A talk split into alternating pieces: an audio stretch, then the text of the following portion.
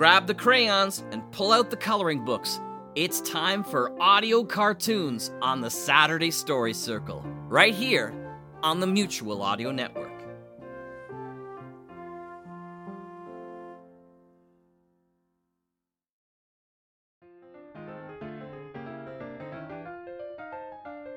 Welcome back for another episode of the Saturday Story Circle here on the Mutual Audio Network. We'll start things off this week with Decoder Ring Theater's Red Panda Chronicles number 16, The Pact and the Prodigal, part 2 of 2. Spend the summer with Decoder Ring Theater as we present some new short stories about old friends. We will follow that with faux fiction audio.